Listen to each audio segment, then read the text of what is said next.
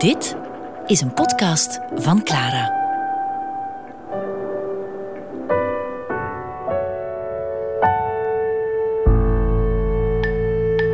Zeitgeist. Met Werner Trio.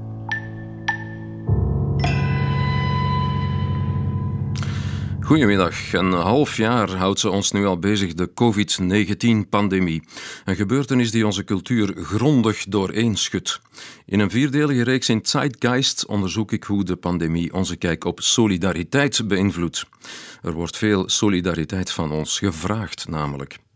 Primatoloog Frans de Waal en ethicus Bart Patijn, die beklemtoonde vorige week hoe ons evolutionair brein ons uitstekend heeft toegerust om solidair te zijn. We zijn empathische zoogdieren, uh, maar die empathie kunnen we ook gebruiken om ons precies te desolidariseren, elkaar te manipuleren, weet u nog. Uh, als u het niet hebt gehoord, dan kan u die eerste aflevering herbeluisteren via de Clara-site en via podcast, maar doe dat niet nu, luisteraar. Want vandaag heb ik het over koude en warme solidariteit, want dat bestaat, koude en warme solidariteit. En ik spreek daarmee... Uh, of daarover met hoogleraar en minister van Staat Frank van den Broeke. Frank van den Broeke, goedemiddag. Goedemiddag. En dank u voor het uh, komen.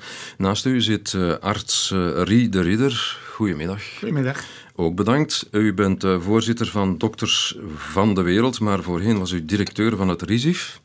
Ja. dus de Rijksdienst voor Ziekte- en Invaliditeitsverzekering. En Frank van den Broeke, ik wist het niet voor de uitzending, maar ik kent hem goed. Ja, inderdaad. Rie en ik kennen elkaar erg goed, omdat Rie een echte steunbeer was in het beleid dat ik lang geleden, twintig jaar geleden, heb gevoerd in gezondheidszorg. Rie was voor mij een hele belangrijke medewerker in mijn kabinet. Uh, die zit, enorm geïnspireerd heeft. Ja, die mij ja, enorm geïnspireerd Goed zo. Ja. Hopelijk uh, kan hij u vandaag ook weer inspireren en ons. Um, ja, warme en koude solidariteit. Um, eerst um, en vooral, Frank van den Broeke, ik heb gezien dat u duizend euro hebt geschonken aan, ja, aan arme kinderen nu net of een manifest in elk geval ondertekend om dat te doen. En de duizend euro geschonken. Oké. Okay. Ja, wel, ik vind dat een fantastisch mooi initiatief van Bea Cantillon, Bruno de Wever, Ides Nikeis en een aantal mensen. Het is inderdaad, je zou kunnen zeggen, een voorbeeld van liefdadigheid, want het is, ja. het is een oproep om geld te schenken. Dat geld gaat naar, het Koning naar de Koning Boudewijn Stichting, wordt gebruikt om kinderen die het moeilijk hebben in het onderwijs te ondersteunen. Uh -huh. Um, ik, ik, vroeger stond ik altijd een beetje sceptisch uh, tegenover zo de idee dat uh, rijke mensen ja. liefdadigheid organiseren. Uh, ik vind eigenlijk u, u dat... Hebt nog een, u hebt nog een ver, natuurlijk, marxistisch ja, verleden. Ja, ik, stond, ik, stond, dus, ik, ik, denk dat we liefdadigheid niet mogen uitbesteden aan, aan de goede wil van Bill Gates enzovoort. Juist, maar ik vond dit initiatief van, van BAIDES en andere mensen een, een heel sterk initiatief. Om te beginnen, er is een boodschap aangekoppeld. Er is een duidelijke oproep aan het beleid. Om beter beleid. Wel, om, om mensen die, uh, waarvan gebleken is dat ze bijzonder kwetsbaar zijn in deze tijden van uh, corona, om die mensen extra te ondersteunen en om een aantal manifeste onrechtvaardigheden en ongelijkheden in de samenleving aan te pakken. Mm. Dus het initiatief van die duizend maal duizend euro is gekoppeld aan een oproep aan het beleid. Bovendien, het richt zich eigenlijk tot mensen zoals ik, die van die coronacrisis nu eens echt helemaal geen last hebben. Want, ja, geen? Helemaal geen? Nee, ik heb een vast inkomen, ik heb een Hm. vaste job, ik ben daar helemaal niet in bedreigd. Ja. Ik had ook het geluk, eerlijk gezegd, dat mijn cursussen al grotendeels online stonden, dus ik had zelfs daar geen probleem mee wat mij betreft. Mijn onderzoeksprojecten zijn een beetje bemoeilijkt, maar die zijn toch kunnen verder lopen. Mhm. En dus ik ben bij de mensen die daar volstrekt geen last van hebben. Ja, Die- en dat die- werkt op en- uw geweten? Wel, Eh, dat werkt, laat zeggen, dat doet je nadenken, maar de oproep is ook een oproep die daarvan vertrekt. Dus eh, deze mensen, die allemaal professoren zijn, zoals Bea Cantillon, die zeggen, kijk, wij beseffen bijzonder goed dat wij er helemaal geen last van hebben. Ja. Andere mensen hebben daar veel meer last van. En wij verklaren ons Wij warm, verklaren warm ons solidair. solidair. Warm solidair, mag je dat zo noemen? Ja, dat Ja. is een mooi voorbeeld van warme solidariteit. Ik moest misschien nog één ding aan Ja. toevoegen. De mensen vinden de informatie op de website duizend maal duizend. Ah, ja. Ga daar alsjeblieft naartoe en stort geld. Oké, Maar belangrijk is dat bijvoorbeeld het kinderarmoedefonds dat hiermee gesteund wordt, dat dat toch ook een soort van signaalfunctie heeft naar beleid toe. Hm. Dus dit is toch liefdadigheid met iets meer, vind ik. En daarom vind ik het, zo goed initiatief. Dus warme solidariteit plus oproep aan, koude solidariteit. Koude solidariteit ja, heet dat ermee wel een uh, tipje van de sluier opgelicht van wat warme en koude solidariteit is. Uh, Rieder Ridder, u was dus voorheen directeur van het Rijksinstituut voor Ziekte- en Invaliditeitsverzekering. U geniet nu van een, neem ik aan, vrij mooi pensioen.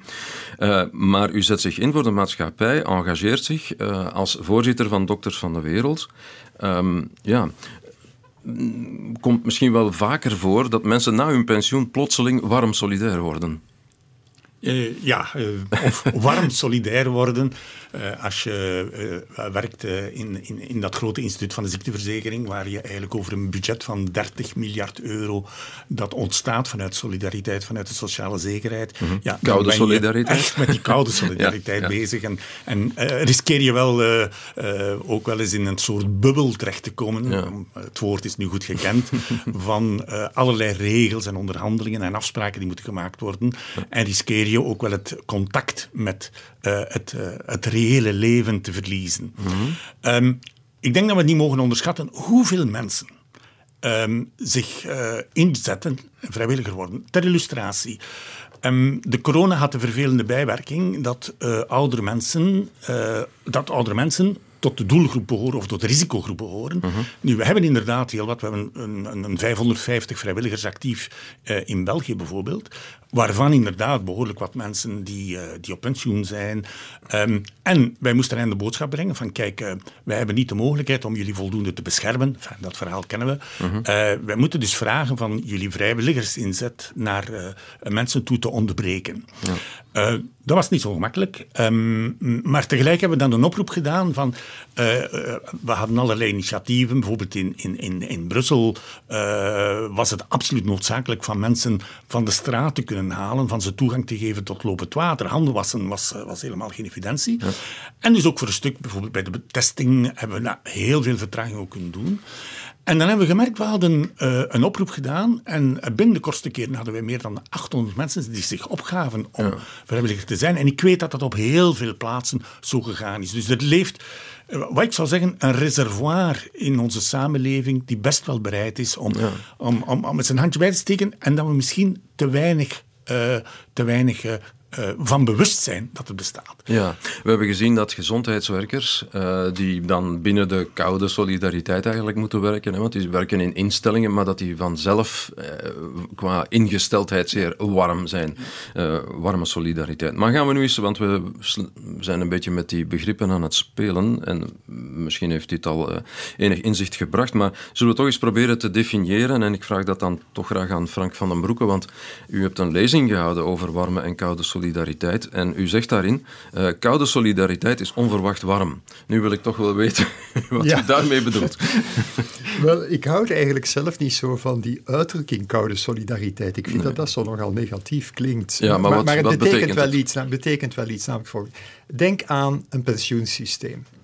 Ja, wij zijn met 11 miljoen Belgen samen in één pensioenstelsel wij kennen elkaar maar heel beperkt. Wij kennen een beetje van de rest van die Belgen, maar wij hebben geen bijzondere gevoelens voor de rest voor elkaar.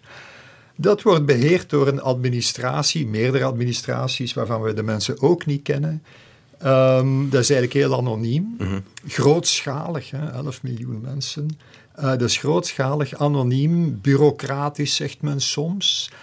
Uh, denk aan werkloosheidsverzekering, dat is een beetje van hetzelfde. Uh, ziekteverzekering, daar zitten gelukkig mutualiteiten ook tussen, die een beetje dichter bij de mensen staan en minder anoniem zijn. Um, maar, maar dus, dat, zijn, dat is solidariteit door heel grootschalige organisaties. Dat is niet gebaseerd op het feit dat je elkaar lief hebt, niet gebaseerd op het feit dat je elkaar kent. Dus nee, het is gewoon gebaseerd ook verplicht. Het is en ook juist, verplicht. Ja. En het is, ook, het is ook verplicht. Ja, dat is paternalisme, zoals men dat ja, noemt. en dus de voorbije 30 jaar, dat is, dat is laten we zeggen 40, 30 jaar geleden begonnen. Dus ik, dat is van mijn wat jongere leven nog. Hè. Zo 40, 30 jaar geleden begon men te zeggen, ja, dat is wel misschien goed georganiseerd, maar dat is toch allemaal nogal koud en bureaucratisch. De mensen hebben daar te weinig greep op. Daar zijn te weinig individuele keuzes mogelijk. Uh, dat is te bureaucratisch. Eerste kritiek. tweede kritiek, een ander soort kritiek van ja, maar ja, als je mensen uitkeringen geeft als ze werkloos zijn, zoeken ze dan wel nog werk. Ja, dan steken ze gewoon de hand uit. Hè? De als je, ontvangende hand, zoals Slotter Inderdaad. Noemt, als je mensen een uitkering geeft als ze zich ziek voelen en ze kunnen gemakkelijk thuis blijven, blijven ze dan niet te gemakkelijk thuis. Mhm. Er is daar heel veel kritiek op gegroeid.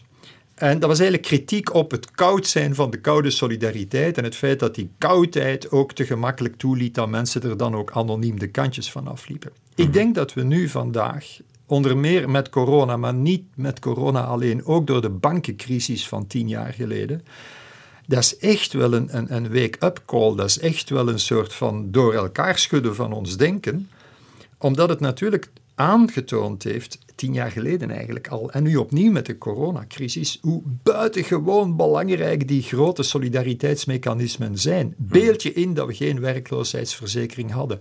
Beeld je in dat we geen algemene ziekteverzekering hadden. Kijk naar de landen waar dat mankeert. Neem de Verenigde Staten, waar zeer veel mensen niet verzekerd zijn tegen ziekte, en zeker niet als ze geen werk hebben, want dan verliezen ze hun ziekteverzekering. Dat is catastrofaal. Dat is niet alleen catastrofaal voor die mensen zelf, als ze getroffen worden door COVID-19, maar het is ook eigenlijk een enorme moeilijkheid voor het, voor het hele land. Je kan in een samenleving waar geen goede werkloosheidsverzekering is, waar geen goede ziekteverzekering is, waar geen goede uitkeringen zijn wegens niet kunnen gaan werken, arbeidsongeschiktheid, in zo'n samenleving is het ook heel moeilijk om een heel krachtig antwoord op COVID-19 te organiseren. Je kan mhm. bijvoorbeeld niet gemakkelijk een lockdown organiseren als mensen geen werkloosheidsuitkeringen hebben. Ja. Je kan niet gemakkelijk zeggen aan mensen: Weet je wat, je voelt je ziek, blijf maar thuis. Mhm. Als er niet een beetje een soepel systeem van uitkeringen bestaat. En dus veel van de kritieken die 40, 30 jaar geleden zo opkwamen en, en, en ons denken gekleurd hebben in een wat negatieve zin, over die grootschalige solidariteitsmechanismen. Veel van die kritieken, ja, als je daar vandaag naar kijkt, dan zeg je, gelukkig hebben wij dat. Ja, uh, uh, ik vraag even aan Rieder Ridder, en u kan dat natuurlijk beter beoordelen vanuit de gezondheidszorg, maar uh, eigenlijk, ik heb dat toch bij u gelezen, Frank van den Broek, eigenlijk zegt u, je mag niet louter moralistisch omgaan met sociale zekerheid. Hè? Ja. Bijvoorbeeld als... als, als ik geef een voorbeeld uit de coronacrisis, Rieder. Uh, een, een, mens heeft obesitas of heeft uh, longkanker. Um, er zullen mensen zijn die zeggen, ja, maar het ligt aan zijn levensstijl. En we leven natuurlijk ook in een cultuur die zeer sterk het preventieve benadrukt. Ja, wat doe je daarmee? Want die koude solidariteit, die, die zou je dan wel ja, dat noopt er misschien ook toe. Je kent die mensen niet, je weet alleen maar dat vanuit de data dat dat mensen zijn die te zwaar zijn, et cetera. Hoe staat u daar tegenover? Ehm, dat is een realiteit. In die zin, in 2014 eh, was, de, was onze ziekteverzekering 50 eh, jaar uh, oud. Hè. Dus in 64 mhm. is de, die wetgeving is de, de verplichte ziekteverzekering voor iedereen met het systeem, met afspraken voor de zorg tot stand gekomen. En hebben we een bevraging laten doen vanuit het RISIF ehm, naar uh, een aantal opvattingen en, en, en, in, en uh, uh, bij de bevolking. En een van de vragen ging inderdaad over, maar moet je, moet je, als je als je mensen verzekert, moet je dan geen rekening houden met inderdaad leefstijl, want leefstijl, daar kan je zelf iets aan doen. Ehm, en um, gelukkig, is het gelukkig of is het ongelukkig, het was ongeveer één op de vijf, die daar toch wel in meegaat. Um, net zoals je ziet dat een aantal mensen er ook in meegaan, dat je bijvoorbeeld ouderen eigenlijk wat minder uh, goed moet gaan beschermen, want ja, die leeftijd uh, uh, mag je toch wel meerekenen. Men noemt dat differentiatie, hè? leefstijldifferentiatie. Zo, hebben nu de gerontologen in feite ook geredeneerd tijdens de crisis, want zij hebben gezegd, ja, de echt heel oude mensen met allerlei onderliggende ziekten, die moet je niet meer naar het ziekenhuis brengen. Nou, ik denk dat daar heel veel foute communicaties gelopen en heel veel verkeerd begrepen. Ik ga geen uitspraak doen over, over die uh, guideline die bij de ouderen. Mm. Maar het toont wel aan de enorme gevoeligheid wanneer je gaat kijken wat zijn criteria om keuzes te maken als je een keuze moet maken. Ja, je kan dan zeggen, de ene zal zeggen, die redeneert vanuit de koude solidariteit, die gaat waarschijnlijk zeggen dat is sentimentaliteit iemand anders die een ander temperament heeft, die ook misschien dichter staat bij die mensen, die die mensen ziet, want dat is heel belangrijk natuurlijk, die zal zeggen, ja, maar dat, dat, dat kan niet, dat is zeer onrechtvaardig, dat is, dat is inhumaan. Uh, ja, dan moeten we nu terugkomen bij de obese hè, persoon, de zwaarlijvige persoon. Um, een begrip waar ik, uh, en, toen ik bij Frank werkte, ik denk dat we daar uh, vrij veel ook uh, rond gewerkt hebben of nagedacht hebben. wat ik bijzonder belangrijk vind, is het mededogen in het systeem. Hmm. Is het feit dat je mensen... Je mag mensen niet afrekenen op wat ze in hun leven hebben meegemaakt. En ik, ik zet nog eventjes opzij van in welke mate dat je echt persoonlijk verantwoordelijk bent voor de obesitas. Ja, ja weten we dat eigenlijk? ik ga onmiddellijk dat even aan toevoegen met een voorbeeld. Ehm, maar je mag ze niet afrekenen op het moment dat je dan de pech krijgt, eh, de, de, de gevolgen gaat dragen. Dus, want de obesitas is een risicofactor waardoor je, als je corona uh, als je COVID-19 krijgt, mhm. dat je, je veel meer kansen hebt op een slecht verloop van, van de aandoening. Dat is, het is een risicofactor mhm. voor ernstige ziekten als je COVID-19 krijgt. Zoals hoge bloeddruk. Allerlei factoren uh, die kunnen spelen. Maar dus een eerste zijn natuurlijk ook één, oorzaken. Je, het is helemaal niet zo evident van mensen af te rekenen op wat de keuzes die ze in hun leven hebben gemaakt, want dat mhm. wordt door heel veel zaken beïnvloed. Maar ten tweede, het is ook uh, bijzonder onrechtvaardig van die afrekening op dat moment te maken, terwijl je eigenlijk heel andere manieren hebt om daarmee om te gaan. En dus in de mhm. solidariteit speelt ook wel een rol van wat, wat, wat, wat, wat aanvaarden van elkaar. Nu, obesitas, als kinderen die in, risico, in, in, in moeilijke sociale omstandigheden geboren worden, eh, ar, gezinnen in armoede, um, uh, waarbij, waarbij bijvoorbeeld de moeder 101 vragen moet elke dag beantwoorden van hoe overleef ik hier met mijn gezin. Die hebben heel weinig ruimte om heel de tijd te investeren in een kind. We weten, we weten dat bij deze kinderen gemakkelijk obesitas ontstaat, zwaarlijvigheid. Mm Als je die gezinnen ondersteunt, als je, als je zegt, je hebt, je, je hebt solidariteit, directe solidariteit in dat gezin, in vertrouwen, die mensen helpt om keuzes te maken. Want dat heeft ook te maken met, met, met, met de, de prijs van voedsel bijvoorbeeld. Het zijn soms heel bas, eh, eh, basisdingen die maken dat het soms moeilijk is van gezonde keuzes te maken. Gezonde keuzes, soms dure keuzes. Dan weten we, dan weten we, als je dat niet doet, dat dat kind voor de rest van zijn leven obesitas zal ontwikkelen en je krijgt het niet meer weg. Mhm. Investeer je in de begeleiding dan kind, dan ga je die obesitas, obesitas vermijden. En ik wil dat gebruiken als, als voorbeeld van Um, die levensstijlbenadering, dat is een heel, heel complex gegeven.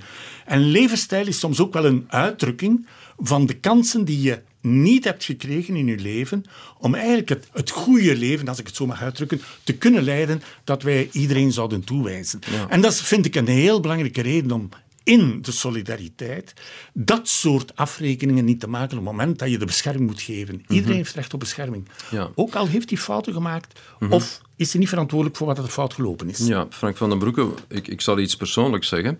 Uh, een ervaring die ik zelf heb is, uh, ik reken ook uh, op de koude solidariteit. Hè. We leven in, een, in, in West-Europa, het Westfaalse model is hier nog altijd ergens wel op de achtergrond, leeft dat nog?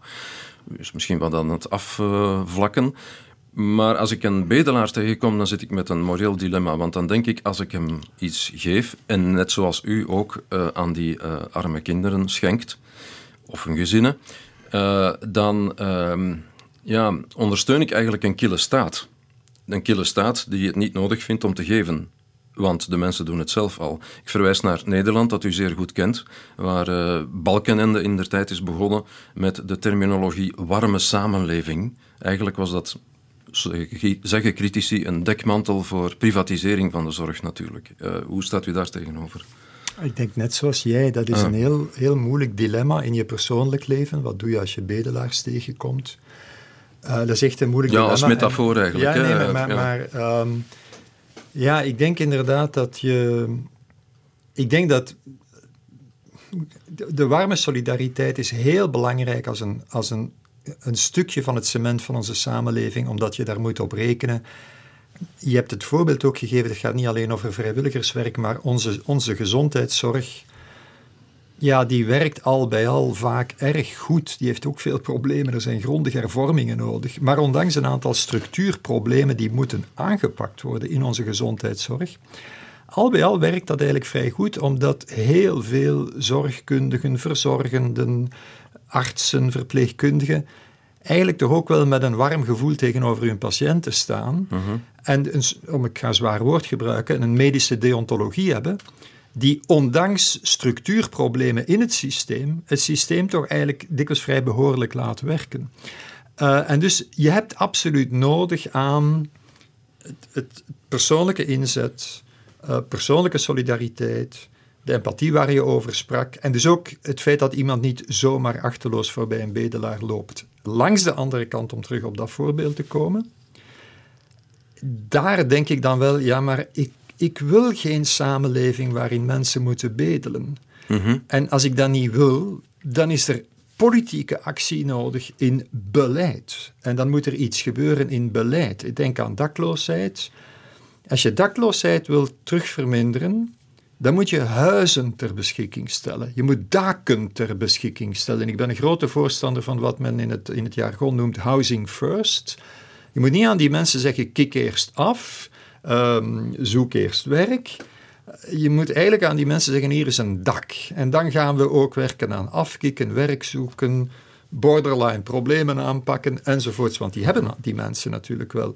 Ja. En dus, ja, als je zegt, er moet voor een dak gezorgd worden dat is politiek, dat is overheid, dat is belastingsgeld dat daar naartoe moet gaan. Mhm. en, en, en daarom ben ik deel eigenlijk jouw aanvoelen, zo de oproep van iemand als Balkenende, van ja, nu moeten de mensen het zelf gaan doen. Wij willen uh, dat de burger meer voor netwerken zorgt. Dat is inderdaad sterk in Nederland. Um, en ik vind dat we daar kritisch moeten naar kijken. Overigens, ik ga het een beetje verbreden, we moeten ook een beetje kritisch kijken naar een evolutie die toch eigenlijk onderhuids ook in Vlaanderen wat bezig is met het individualiseren van allerlei zorgverlening, met allerlei persoonlijke budgetten. Dat werkt ook beter voor mensen met sterke netwerken. Mensen die het geluk hebben van veel mensen rond zich te hebben die willen en kunnen mee nadenken, kunnen helpen. Ehm, als je daar meer en meer begint op te rekenen, uh hè, ja, dan krijg je op den duur wel een probleem, want niet iedereen heeft dat. Ja, Rieder Rieder, inderdaad. Uh, het rugzakjes-idee. Uh, ik heb u zien knikken, dus u staat achter u. Ja, u, jullie hebben natuurlijk samengewerkt vroeger en goed. Dus uh, u bent er helemaal mee eens. Ik ben zeer, zeer bezorgd over eigenlijk de, ja, de, de, de, de, bijna consensus die er op dit moment bestaat om in ons Vlaams zorglandschap in ouderenzorg, in geestelijke gezondheidszorg, um, het principe van de rugzak mee te, uh, te, introduceren. En eigenlijk wil de rugzakprincipe zeggen, je krijgt in functie van wat de behoeften zijn die we kunnen meten bij jou, krijg je een budget aan centen mee. En je kan die centen, centen of, of, of gebruikschecks, uh er zijn enkele systemen daarbij, je kan die dus inzetten om de zorg voor jezelf te organiseren. We kennen dat systeem al, dat is al, al een toepassing in de sector van mensen met beperkingen. Het idee is ook natuurlijk, dat geeft autonomie en dus een identiteit. Dat is, daar ontstaat het idee. Daar ontstaat het dat is op zichzelf ook goed, hè? Ja, absoluut. Ehm, maar dan moet je natuurlijk ook wel... Um, uh, je, je, moet, je moet kunnen die zorg vinden. Ja. En we hebben bijvoorbeeld in de, tijdens nu de coronacrisis gezien dat de, heel, heel de sector van, uh, van de zorg voor mensen met een handicap werd grondig overhoop gehaald. Je had, ja, je had uh, ja, ja, allerlei gemengde systemen, dagopvang, uh, semi-internaat en dergelijke. En plots krijg je een situatie dat, dat de gezinnen en de instellingen verplicht waren. Ja, je moet hier kiezen. Ofwel blijf je heel de tijd in instelling, ofwel blijf je heel de tijd in, in, in, in het gezin, mhm. wat een bijzonder zware belasting was voor iedereen. En dan zag je dat er eigenlijk, ja, zijn er toch ook wel indicaties dat op dat moment ook financiële overwegingen gaan spelen. Van wie heeft welke rugzak en hoeveel zorg moet daar tegenover staan en hoe, hoe gaan we die inzetten. En je, krijgt, je maakt eigenlijk door die individualisering, want het is een individualisering van, van, van de zorgbehoeften, krijg je eigenlijk verzwak je bijna de gebruiker, diegene die eigenlijk de keuze zou, zou, moeten maken op het speelveld van de zorg. En wat mij vooral stoort is dat er eigenlijk heel, eh, toch weinig grondig maatschappelijk debat is over geweest van, hmm. is het dat wat we willen? Omdat zorg, wat men een beetje onderschat, is dat zorg dat is niet alleen die professionele zorg waar we voor betalen. Mhm. Dat is nog in veel grotere mate alle inspanningen die in gezinnen, in, in netwerken geleverd Van worden. Van de mantelzorgers. Complementair, complementair met die professionele zorg. Ja, ja. en dan kan natuurlijk uh, iemand als Balkenende terugvallen op het uh, protestantisme dat in menig Nederlander nog uh, aanwezig is.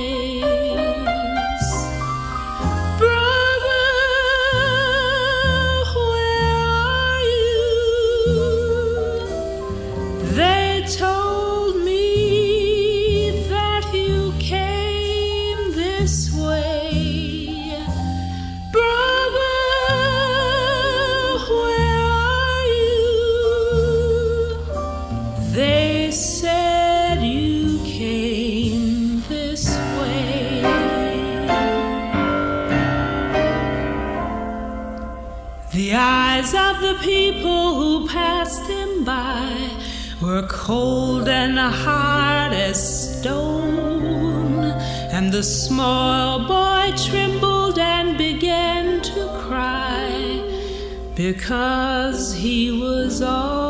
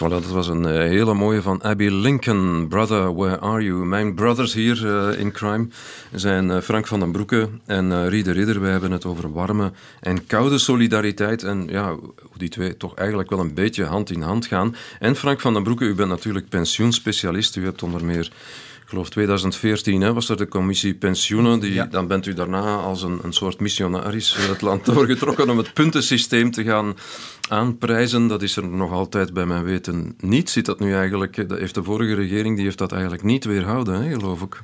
En nee, dat is ondertussen een beetje hopeloos, omdat dat was geen discussie over techniek. Dat was echt een maatschappelijk debat over hoe wil je dat solidariteit tussen jongeren en ouderen georganiseerd wordt en hoe moet die op lange termijn, laten we zeggen, op koers blijven. En dat, je hoefde dat niet met punten te doen. De punt was gewoon een techniek om als het ware een, een, een kompas te volgen. Het idee was, je hebt een kompas dat je afstelt op, op een rechtvaardig doel. Dat rechtvaardig doel is een correcte verhouding tussen wat je doet voor ouderen en wat je doet voor jongeren. Je volgt dat kompas en daar stel je het pensioenstelsel op af. En dat is, Dat is wat u nu ja, in Nederland hebt gebruikt, die term. Hè? ik heb die term opnieuw gebruikt. ja. Ik heb die term heel uitdrukkelijk gebruikt in Nederland. Ja, want we ik ga er even bij zeggen ja, voor de luisteraar natuurlijk. U, hebt, eh, u bent adviseur van eh, de Nederlandse regering op gebied van eh, pensioenen. En Nederland heeft vrij onlangs een nieuw systeem ingevoerd. En dat, ja, dat, daar zit uw invloed wel in, denk ik. Maar u Nee, bent nee, er nee, niet helemaal je- tevreden je- over. Je doet mij te veel eer. Goed dan. Ehm, nee, het is zo dat de, de Nederlandse regering heeft mij gevraagd om een advies te schrijven over de uitgangspunten van hun akkoord. Ja. Dat ligt naast heel veel ander materiaal. Eh, ik zou zeker niet durven zeggen dat dat nu veel invloed heeft gehad of zo, maar, maar ik vond wel dat ik op de vraag van de Nederlandse regering moest ingaan, want dat rapport was eigenlijk bedoeld voor de Nederlandse Tweede Kamer. En laat mij meteen zeggen, dat illustreert ook wel een beetje wat, wat sterk is in Nederland. Dat kunnen ze dus wel. Ze hebben daar tien jaar over gediscussieerd, over die hervorming, met het hele middenveld. Dus met vakbonden, werkgevers en, en heel het betrokken middenveld, met talloze experten. Na tien jaar discussie en talloze studies en rapporten hebben ze eigenlijk een akkoord. Dat akkoord is, dat is ook goedgekeurd door de vakbonden. En de linkse oppositie in het parlement, dus GroenLinks en de P van de A, die zitten mee in het verhaal. En Ja. ik, dat is, Niet, niet de SP, maar ja, dat is, dat is nee, natuurlijk nee, verder niet de links SP. nog. Maar kan u Maar- eens in, drie minuten ja. uitleggen hoe, hoe dat Nederlandse systeem er nu uitziet? Ja, want ik ben eerlijk belangrijk. gezegd, ik sta eerder kritisch tegenover dat Nederlandse systeem zoals het er nu uitziet. En ik ben ook zeker niet onverdeeld gelukkig met het akkoord en dat weet men ook in Nederland. Ehm, wel, het, dit is dag en nacht verschil met België. Eh, het Nederlandse pensioensysteem bestaat om te beginnen uit een basispensioen. Dat krijg je gewoon, je krijgt dat gewoon omdat je in Nederland verblijft. Ja, AOW. Ja, en per jaar dat je in Nederland verblijft, krijg je daar een stukje van. En als je voldoende lang in Nederland verbleven hebt, dan krijg je dat volledige basispensioen. Je krijgt dat onvoorwaardelijk wanneer je op de leeftijd bent. Je mag daar ook bij werken, je kan stoppen met werken. Onvoorwaardelijk basispensioen. Ehm, dat is... Hoe- hoeveel bedraagt dat ongeveer voor een gemiddelde Nederlander? Ja, dat hangt er vanaf. Dat is een, ik durf is niet meteen een te cijfer zeggen? gooien, Ja. omdat er is een onderscheid tussen ehm, een situatie waarbij je iemand ten laste hebt of niet. Hm. Er speelt ook een speciaal fiscaal systeem op. Dus ik ga me hier niet aan Nee, cijfers wagen. Maar laten we zeggen, het is, ehm, het is eigenlijk te weinig om een goed pensioen te zijn. Laten we Ja, met dat dat er meteen ja, ja. Nu, dan hebben ze daarbovenop een tweede laag, een tweede pijler. En dat zijn pensioenen die uitbetaald worden op basis van kapitalen die geïnvesteerd zijn. Die zijn gebaseerd op enorme fondsen. Er is naast Oostenrijk geen enkel land in de wereld dat zulke kolossale reserves heeft aangelegd, aangelegd die belegd zijn om pensioenen uit te betalen. Dat is echt enorm. hè. Ja, Nederland, dat is Ehm, fin- financiële economie natuurlijk. Dat is hè? financiële economie. Ik ga daar weer een cijfer geven om het duidelijk te maken. Heel, heel grosso modo. Als je kijkt naar wat is er belegd in reserves voor Belgische pensioenen, dat is 10% van ons Belgische bruto nationaal product. Voor Nederland is dat, laten we zeggen, onder 80%, als je alles samentelt. Hè? Nou. Dus de- het is een wereld van verschil. En dus ze betalen pensioenen uit op basis van beleggingsrendement. En dat is georganiseerd in sectoren met ook inspraak van vakbonden en werkgevers en grote pensioenfondsen. En laten we zeggen, in de jaren 90 tot tien jaar geleden keken wij daar allemaal heel jaloers naar. Ik, ik, je, kunt, je kunt nog teksten van mij vinden waar ik dat ook zeg. Dat gold als een voorbeeld. Waarom? Omdat dat basispensioen heel breed toegankelijk, zonder voorwaarden, een soort van buffer was tegen erge armoede. ja. En omdat dat aanvullende pensioen, dankzij die enorme kapitalen, ja, dat waren wel mooie pensioenen. En iedereen keek daar naar jaloers naar. En er werd dikwijls opgevoerd als het beste systeem ter wereld. Er zijn nogal wat Nederlanders die vandaag nog denken, maar er zijn er velen die het ook niet meer denken. De glans is er eigenlijk van af. Ik ga u één cijfer geven. Dat is dan misschien voor ons een beetje comfort, dat cijfer. Nog één cijfer. Nog maar tien jaar geleden, ik spreek 2010, kon je eigenlijk zeggen, ruwe vergelijking, je neemt een 65-plusser in Nederland, je kijkt naar die zijn beschikbare inkomen op gezinsbasis, je neemt een doorsnee 65-plusser in België, vergelijk die doorsnee Nederlander en die doorsnee Belg, die doorsnee Nederlander 65 plus heeft 20% meer inkomen dan die doorsnee Belg. 20% meer, hè? en daar keken we dus allemaal jaloers naar. Ja. Vandaag is dat verschil ongeveer weg. Dat is ongeveer weg. Dus En die wij- Nederlandse pensioenen hebben stilgestaan en de onze zijn verbeterd. En wij Belgen hebben onze huizen. En wij hebben onze huizen, inderdaad. De vierde pijler, Ja, ja. zoals die wel eens wordt Maar genoemd. dus dat verschil is weg. Hoe komt dat nu? Ja, je hebt natuurlijk dat geld belegd in reserves. Maar die reserves die hebben ondertussen zeer zware financiële slagen gekregen. We zijn door financiële crisissen gegaan. En hoe dan ook, de rendementen zijn structureel veel lager. Dus dat brengt veel minder op. En die fondsen moeten ook beloven om een, een vast, een, een vast bedrag eh, daar zit eigenlijk beloven, de kern, hè? daar zit de Ja. hele discussie, en het is onder meer daarom, daar rond dat mijn beschouwingen in, in mijn, rap, mijn stukken zijn gegaan.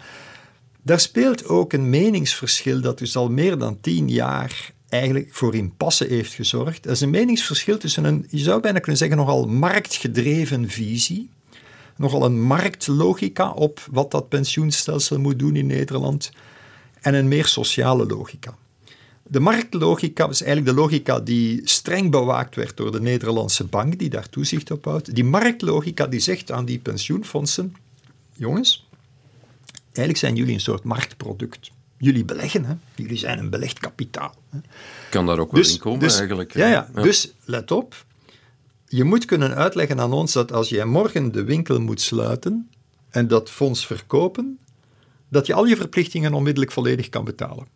Want je, dat zou kunnen, hè, dat je de winkel moet sluiten en verkopen op de markt. Dus het is een marktproduct. Dat leidt tot uiterst strenge regels met betrekking tot wat ze kunnen uitkeren. En die regels hebben ervoor gezorgd dat eigenlijk de voorbije tien jaar pensioenen op grote schaal niet meer aangepast zijn aan de levensduurte. Dat er ook dreigingen geweest zijn, en hier en daar ook gebeurd, maar vooral ook dreigingen dat ze zelf zouden verminderd worden. En dat heeft te maken met die, dat strenge toezicht op en, en de visie, ja, maar dat is hier een marktproduct. In de pensioenfondsen waren natuurlijk die beheerders en de vakbonden daarachter helemaal niet gelukkig mee. Die zeiden, ja maar nee, maar wij moeten dan morgen niet verkopen. Wij kunnen onze tijd nemen. Wij kunnen solidariteit organiseren over verschillende generaties. Je hebt soms slechte jaren, je hebt soms goede jaren. Daar hebben ze tien jaar met elkaar over, overhoop gelegen. Men is daar nu uit en men is er eigenlijk uit op een manier die ik principieel aanvaardbaar vind. Namelijk, men zegt: oké, we bieden geen absolute zekerheid. Het gaat over de opbrengst van beleggingen. Maar we gaan toch toelaten dat de solidariteit een beetje georganiseerd wordt in dat systeem, waardoor je toch een soort ambitie kan beloven. So far, so good. Waar ben ik nu kritisch? Ik vind dat het eindresultaat van wat nu voor ligt toch nog een zeer grote onzekerheid inhoudt. Daar zou ik je cijfers over kunnen geven. Zeer grote onzekerheid. Blijft bestaan. Dat is niet goed voor een koud solidair Nee, dat is eh, niet systeem. goed. Ja. Ehm, en de reden is dat men eigenlijk toch enorm beperkt heeft wat je kan doen aan echte deling van risico's over generaties en organisatie van solidariteit. Met andere woorden, eigenlijk is het systeem niet solidair het is genoeg. niet solidair genoeg. En dat is iets wat ja, toch wel opvalt in Nederland, dat je daar toch een vrij Anglo-Saxische cultuur hebt. Hè, dat Wel, wat, wat, wat mij opvalt in Nederland. Dit is een hele technische discussie. En, Ja, we gaan daar niet eh, te ver mee En, en ik ga ook nog dit zeggen, ik heb Ja. het ook letterlijk in mijn rapport geschreven. Ik ben een beetje. Ik ben een beetje. eh, in two minds, hè, zoals men dat in het Engels zegt. Ik ben een beetje gespleten, want langs de ene kant het feit dat ze daar na tien jaar discussiëren wel een akkoord over vinden, over meerderheid en oppositie. Het feit dat ze die tien jaar controverse nu wel achter zich laten, ik vind dat wel knap. Dat, is wel, dat heb je wel nodig. En dus ja, iets- politiek gezien staan Ja. ze wat, Wel- lopen ze wel wat, zijn ze wel een gidsland voor ons. Iets in mij, als ik Ja. even mag, iets in mij zegt, dat is wel goed dat ze met elkaar akkoord geraken. Maar iets anders in mij zegt, ja, er zit gewoon te weinig solidariteit in. En dat is het resultaat van het feit dat het hele Nederlandse publieke debat een hele smalle, ik zou bijna zeggen, soms benepen invulling heeft van wat solidariteit betekent. Of het nu gaat over solidariteit in Europa, solidariteit in pensioenen. Ze hebben daar een zeer smalle, beperkende opvatting over. Namelijk, zij denken over solidariteit dat dat altijd betekent dat iemand wint en iemand verliest. Wel, dus- dat is heel Anglo-Saxisch ja, en, natuurlijk. en dus we zeggen, om een Nederlandse uitdrukking te gebruiken, als, als je zegt aan Henk en Ingrid, Henk en Ingrid, jullie moeten solidair zijn, dan is het beeld is, ja, dan gaat Henk iets verliezen en Ingrid gaat iets winnen. Of Ja. Ingrid gaat iets verliezen en Henk gaat iets winnen. Oké. Maar wat ze niet snappen is dat Henk en Ingrid alle twee kunnen winnen als je het solidaritair Ja, ja, de, organiseert. win-win. Ja. Hè, daar zijn wij, denk ik, in België ons meer van bewust. Maar ja, we hebben dan weer politieke instellingen die zeer eh, moeizaam functioneren. Maar daar gaan we misschien niet van... Hoewel dat natuurlijk voor solidariteit zeer belangrijk is, dat zo'n politiek systeem functioneert. ja, hè. ja, ja. Maar goed, eh, we gaan nu de rekening van eh, de huidige onderhandelingen maar niet maken. We gaan naar gezondheidszorg. Ehm, ja, daarin, Rieder Ridder, staat solidariteit ook wel onder druk. En ik heb eh, gelezen, ik ben vergeten uit welk rapport het komt, maar eigenlijk is het niet de vergrijzing, want dikwijls wordt gezegd de vergrijzing is het belangrijkste druk op de betaalbaarheid van de gezondheidszorg, wat een solidair systeem is, zeer solidair systeem is. Eh, maar vooral de prijs van de geneesmiddelen. En dat verwonderde mij. Eh, ik heb cijfers gevonden voor 2024. Een stijging van de kosten van gezondheidszorg 13,5 procent. Uh, geneesmiddelen plus bijna 30 procent, 28,5. Ja, dat zijn de schattingen dan van, uh, van de uitgaven van de ziekteverzekering voor de komende jaren. Dus type schattingen die dan ook moeten gebruikt worden wanneer men over een regeerakkoord onderhandelt. Ja. Dus die komen bijvoorbeeld van het monitoringcomité. Um, rond de factoren wat, wat, wat drijft de kosten in gezondheidszorg, dan staat eigenlijk het hele innovatie, uh, de technologische ontwikkeling, staat inderdaad uh, hoog. Dat gaat niet alleen over de geneesmiddelen, dat gaat ook over de nieuwe beeldvormingstechnieken, over nieuwe uh, behandeltechnieken, robotten. Um, dat, is, dat is de belangrijkste kostendrijver. Je hebt mm -hmm. ook andere kostenfactoren, um, zoals uh, um, ja, je hebt op zich de demografische ontwikkeling natuurlijk ook. maar een, de gezondheidszorg is op zich een sector waar heel veel nog mensenarbeid moet verrichten. We hebben heel wat mensen die in de zorg werken. Mm -hmm. En dus de productiviteit stijgt niet. Als je, in, termen van de aandacht die je moet geven, uh, het met mensen bezig zijn, dat is een heel andere eh, factor dan ja. sectoren waar je enorm veel automatisering kan toepassen. Dokters, dokters en, en gezondheidswerkers ja. zeggen zelf, wij moeten werken als robotten ondertussen al. um, en dus dat, dat, ja, als je, als je dat ook niet uh, regelmatig compenseert, dan, dan gaan mensen niet meer... Op, uh, dan gaat de ethische prikkel om te werken in de zorg ja. tegengewerkt worden door het feit dat je daar eigenlijk -hmm. onvoldoende kan in verdienen. de factor vergrijzing op zich um, heeft wel wat impacten in die zin dat mensen uh, langer leven mm -hmm. en daardoor ook een grotere kans hebben om geconfronteerd te worden met, uh, met, met uh, chronische aandoeningen. En naarmate je ouder wordt, gaat het aantal chronische aandoeningen, krijg je wat men noemt multipathologie. En dan krijg je heel wat andere problemen die zich ook voordoen, die zorg nodig gaan maken. Ja, maar u hebt een, onlangs een stuk gebracht met Jean-Jacques Cassiman, mm -hmm. hè, de be bekende uh, geneticus die nu wel emeritus is. Ja, maar u ook. Hè.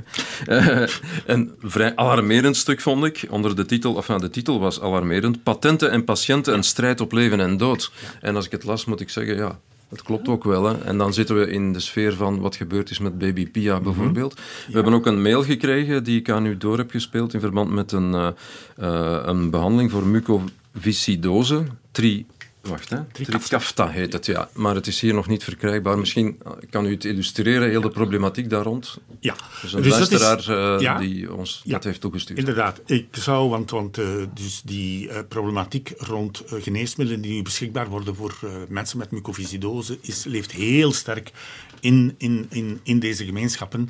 Um, en en wordt ook dikwijls samen bekeken, dus de patiënten met mucoviscidose, waar de levensverwachting over de jaren al een, een, stuk verbeterd is door, door toch betere behandeltechnieken. Maar je krijgt nu een enorme innovatie die lopend is over bijvoorbeeld het gebruik van genetische technieken om eigenlijk de basisproblematiek van het ziek worden, om die aan te pakken. Dat zijn genetische aandoeningen en dan krijg je uh, dingen die, die, ja, die, die, het lijkt allemaal uh, zeer, zeer, zeer science fiction bijna. Mm -hmm. Dus dan krijg je bijvoorbeeld virussen. Huh? Uh, die gebruikt worden en die ontmantel, die, waarvan de kern wordt weggenomen en waar je eigenlijk een heel ander genetisch programma in stopt. Uh -huh. En je besmet de, de, patiënt met dat virus en dat virus gaat beginnen werken als een besmetting. Dat gaat zijn DNA, zijn, zijn genetisch materiaal insmokkelen op de plaatsen waar we het nodig hebben. -huh. Met als gevolg dat eigenlijk de genetische dysfunctie wordt opgeheven. Ja, fantastisch. Dat klinkt fantastisch. Dat klinkt fantastisch.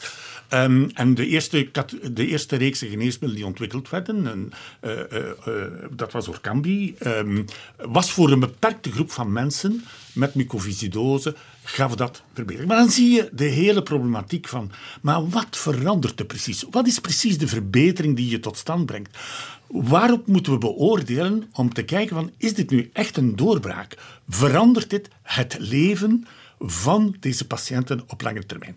Nu is er even een actuele discussie van uh, omwille van de mucoviscidose, is een zeer grote risicofactor voor als je COVID uh, zou krijgen. Ja. Uh, op dit moment zijn onze mensen met mucoviscidose geïsoleerd in de samenleving. Want ze zijn heel, zij, zij, die kinderen kunnen eigenlijk niet naar school uh, wegens de risico's. Ja. Ze zijn zodanig geïsoleerd dat ze eigenlijk minder ziek zijn dan de doorsnee bevolking mm. door COVID. Ja, maar ze zijn niet dood, moet je dan eigenlijk zeggen, maar nu, ze wat, hebben eigenlijk geen ja, leven. Dus een eerste groep van problemen is, je ziet innovatie, er is Orkambi, dan is er een tweede product gekomen, een derde product. Orkambi um, eh, meldt zich aan met, met een hoge prijs. Hè. Dat wordt op de markt gebracht aan een hoge prijs. Het is het eerste eh, dossier waar ehm, België en Nederland zijn gaan samenwerken om dat samen te beoordelen en samen in onderhandeling te gaan met het bedrijf. Om Dat is- dat is belangrijk, dat er een schaalvergroting- Dat de, de Beneluxa-samenwerking heet dat. Eh, daar zijn ook andere landen bij gekomen. Maar dus het gezamenlijk gaan onderhandelen met een bedrijf om eigenlijk ja, uw, uw onderhandelingskracht te verhogen. Dat, het eerste dossier. Maar wat gebeurt er dan? Er wordt gekeken van, goed, we hebben een product dat wordt aangemeld als zijnde een, een, een, een verbetering voor de situatie van de patiënten. En dan begin je een gesprek van, oké, eh, vanuit, vanuit, vanuit dus de koude solidariteit van welke afwegingen maken om wel of niet te zeggen, we gaan inderdaad tussenkomen voor de patiënt. Je moet dus gaan kijken, wat is, de, wat, wat, wat is het impact op kwaliteit van leven? Wat is de prijs? Wat is de budgetimpact? Dus we hebben een aantal criteria om dat te doen. En in die gezamenlijke onderhandeling eh, is eigenlijk geconcludeerd van, nee, dat gaat niet. Er is hier een disproportie. We hebben te weinig en we hebben te veel onzekerheid ook op het moment dat dat wordt aangeboden van of dat werkelijk zo is. Ja. Ja. Want wij zien, en dat is bijvoorbeeld eh, voor, voor een hele reeks nieuwe kankermedicaties die in de loop van die tussen 2003 en 2011 op, op, in terugbetaling zijn gekomen, dat is in, in Engeland bestudeerd geworden, dan merk je dat als je dat een tijdje volgt, die medicatie, dat de helft van die medicatie helemaal niet blijkt te werken. Dat, als innovatief aangemelde en met cijfers, met bewijzen van zeer selecte studiegroepen, hè, de, de trialgroepen, blijkt achteraf dat dat helemaal niet oplevert. Dus je zit dus met onzekerheid. Ondijk- ondanks de zeer hoge prijzen. die Ondanks de zeer hoge prijs, de En, lange het- impact. en bovendien ook dat hun onderzoek en ontwikkeling eh, deels is betaald door overheden. Ja. Eh, dus met Dus de, belastinggeld. de schatting is dat ongeveer 40 procent, en, en nu in COVID ligt dat nog helemaal anders, dat 40 procent van wat rond geneesmiddelonderzoek wordt, eh, wordt eh, besteed, eh, publiek geld is, via Ja. universiteiten, via En, allerlei en, en het fondsen. zijn, ah, gezien de moeilijke onderhandelingssituatie van de overheden, zijn het eigenlijk de bedrijven die de prijs zetten, die dan te veel kunnen vragen. Ja. En Maar dan het bovendien, wat we mechanisme- nu het- zien. Het mechanisme is, wat je eigenlijk krijgt, is dat via, via patenten, via eh, intellectuele eigendomsrechten, een bedrijf het monopolie kan verwerven. Maar wat wij vanuit Dokters van de Wereld bijvoorbeeld en, en vele anderen zeggen, van, maar eigenlijk is die kennis, ja, de kennis die je hebt om, eh, om, om ziekten, eh, met ziekten om te gaan, eigenlijk behoort dat tot het publieke domein. Dat behoort tot het Open publieke domein. Ja, ja, Ja, ja. ja, Ehm, wat nu getracht wordt te realiseren eh, bij de zoektocht naar de vaccins. Maar het gaat, dus het gaat niet alleen over dat monopolie, maar het gaat ook over de manier waarop bedrijven met dat monopolie omgaan. En dus als je vanuit het, vanuit het standpunt van de ziekteverzekering die afweging moet maken, die op een verantwoorde manier alle, alle middelen gaat toewijzen, dan stel je ook de vraag van wat hier wordt aangeboden, is, dat, is, is de prijs die gevraagd wordt, is die in verhouding tot wat waard, wat dat product waard is, maar ook is de prijs die daarop gezet wordt, is die op zich te verantwoorden. Ja. En dus Baby Pia, ja, of Trikafta, waar de prijs rond de 300.000 euro is. Bij Baby Pia was dat één- eh, 2,1 miljoen dollar, eh, 1,9 miljoen euro. Zij het eenmalige behandeling, ja, waarvan verwacht wordt dat die levenslang zijn effecten zal hebben. Wat zie je? Dat eigenlijk die ontdekking van die nieuwe, eh, van dat binnensmokkelen van dat eh, virus, eigenlijk is dat tot stand gekomen door de patiëntengroeperingen zelf, die eh, in Frankrijk via een actie via tv, vergelijkend met de Warme Week, hè, Ja. acties, Warme geld verzameld hebben. ja. Dat geld is dan met, samen met Frans onderzoeksgeld geïnvesteerd geworden. Men heeft ontdekt, dat mechanisme ontdekt. Dat is dan vervolgens door firma's ontwikkeld. Want je hebt uiteraard, je hebt, ik zeg uiteraard, want je hebt vandaag de industrie nodig eh, om die eh, grote kapitalen te kunnen mobiliseren. En die heel bijzondere technische kennis om, om van een ontdekking een, veilig en bruikbaar product te gaan maken. Hè? Want Ja. dat speelt En- natuurlijk wel een rol. Ja, u kan Maar nog wat- heel lang doorgaan, maar we zijn stilaan aan het einde aan Oké, het komen. Enkel het verhaal Ja, af. ja. Wat je ziet is dat wat gestart is met een 15 miljoen verzameling van gelden, waar ook Frankrijk wat geld aan toegestopt heeft. Een Amerikaans bedrijf die het product klaar heeft gemaakt voor gebruik door patiënten en daar de vergunning heeft voor gekregen en daar ongeveer een half miljard dollar heeft in geïnvesteerd. Dat de volgende stap is dat die firma door de grote, het grote bedrijf Novartis wordt opgekocht voor de som van 8,7 miljard dollar. En die beweging is nu volop aan de gang. Er wordt enorm belegd in nieuwe geneesmiddelen aan fenomenale bedragen. En ik heb het hier over tientallen miljarden die gebruikt worden om bedrijven in te kopen, enkel in te kopen. Ja, en daar zitten dan ook nog uh, pensioenfondsen achter vaak die, die de, ja, ja, ja, ja, grote winsten willen. Mee. En zo is het cirkeltje rond eigenlijk. Hè. Uh, ik weet dat uh, dokters um, voor de wereld, dat, die daar aanbeve- of dat u aanbevelingen hebt gedaan daar rond. Die kunnen we nu niet helemaal meer ontwikkelen, maar heel kort gezegd, de overheid en de burgers moeten meer uh, initiatief kunnen nemen op wie kan dat organiseren, dat de markt minder... Uh, ja. Ja, als u dat nog in een minuutje kan uitleggen. Ja, uh, waar we het nu over hebben zijn globale uitdagingen. Hè. Het gaat niet alleen over vaccins ook, want dat gaat over de hele wereldbevolking. Dit gaat over globale uitdagingen en het gaat over multinationals die wereldwijd opereren.